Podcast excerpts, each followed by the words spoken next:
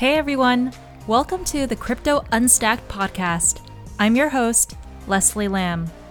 Wherever you are, whoever you are, crypto skeptic, half believer, or enthusiast, it's really great to have you tuning in to Crypto Unstacked, where we bring you a cup of crypto every week and unstack everything from crypto finance to global macroeconomics. Hey, Unstackers, I'm excited to be starting something new on Crypto Unstacked podcast called Freeform Fridays. Twice a month, I'll produce short form podcasts on interesting articles, podcasts, Twitter threads, whatever it may be that I read or listened to recently. And I'll try to connect some of this information to the observations and thoughts that are brewing in my mind about crypto.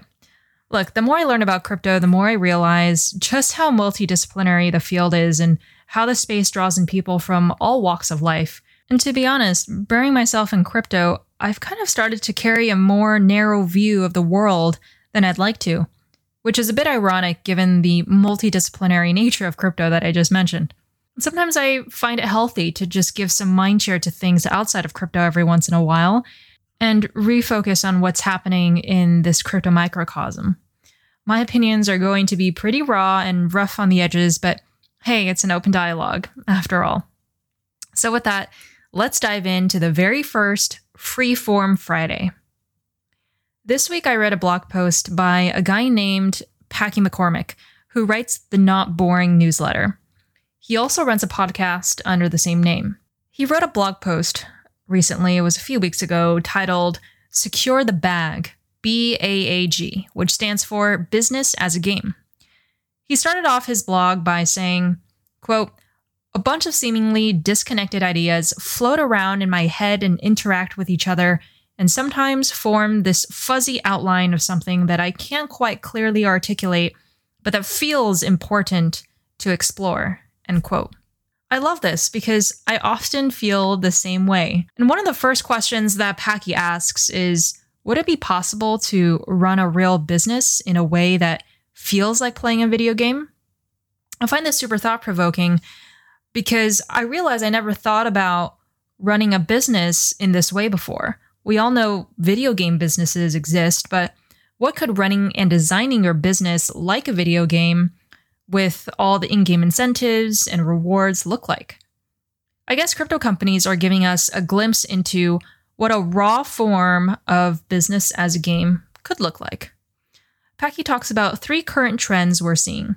To paraphrase him, and I may have added my own twist to some things here, but they are number one, growth of virtual economies alongside real world economies. Number two, business in a box, operating businesses at higher levels of abstraction as the act of running businesses becomes more frictionless.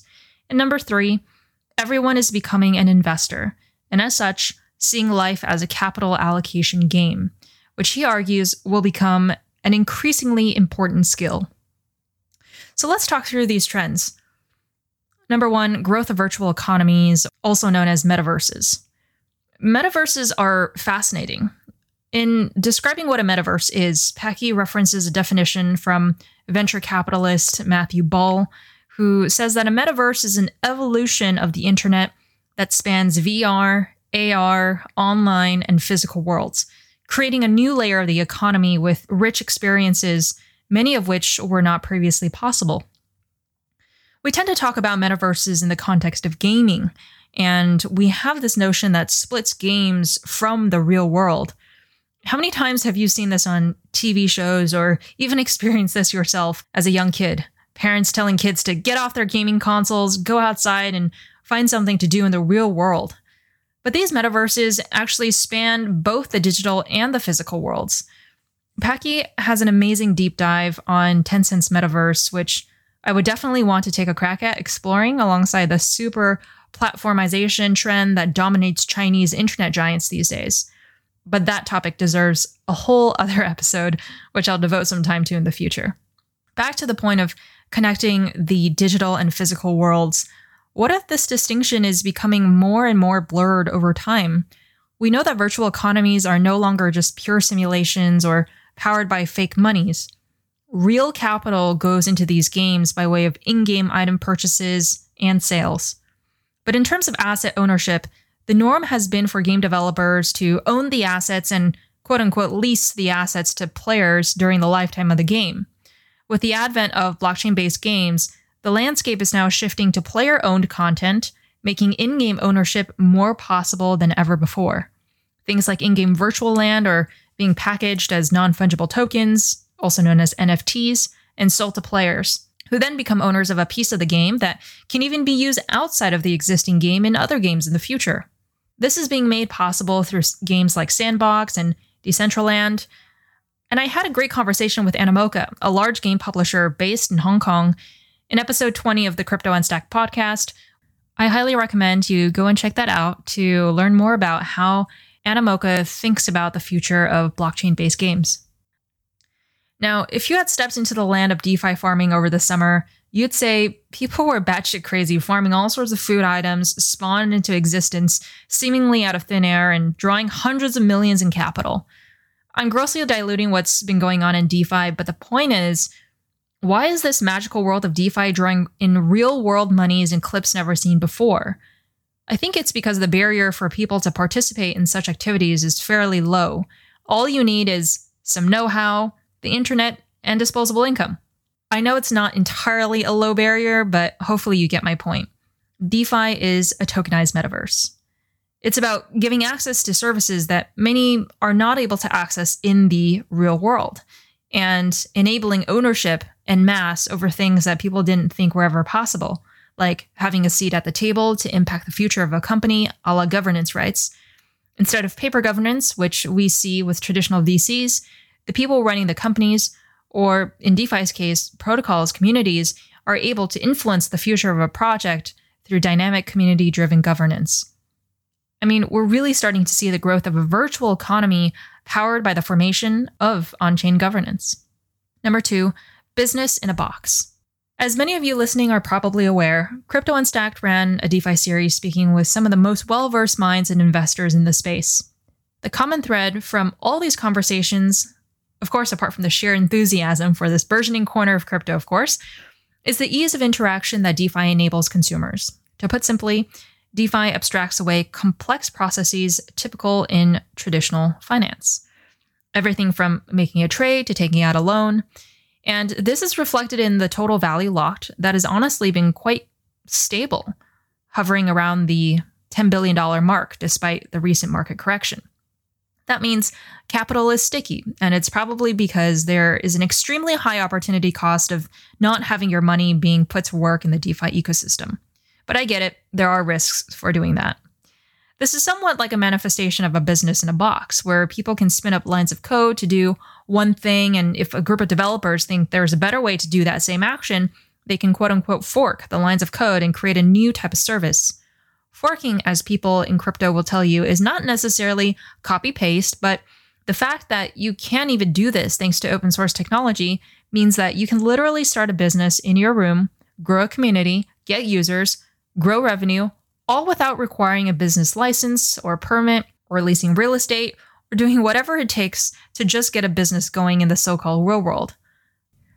But at what point do we stop and consider that maybe with $10 billion locked up in DeFi, that it's just as real as anything else out there in finance. Because it's less work to start a business these days, consumers have more choices than ever and access to different products and services. And this brings me to the third trend that Packy talks about, which is everyone is becoming an investor.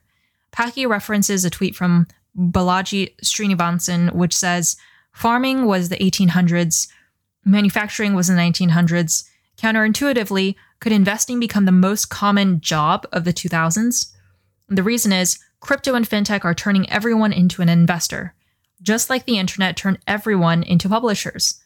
How far does that go? Balaji goes on to say in his thread Many bemoan the financialization of the economy, but perhaps we lean into that.